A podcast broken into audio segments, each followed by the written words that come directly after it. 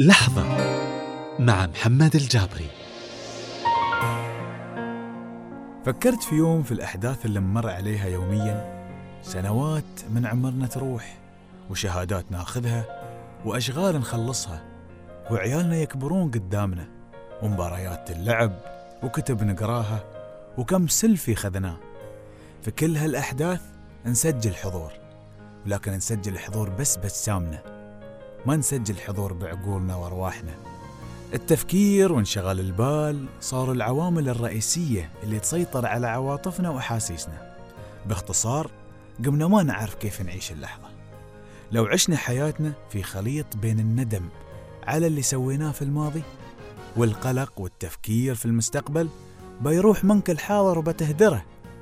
تذكر إن الأفضل دائما إنك تعيش كل لحظة وتستمتع فيها وبكل تفاصيلها، بروحك وبعقلك وبجسمك، وصدقني بكرة دائما أحلى.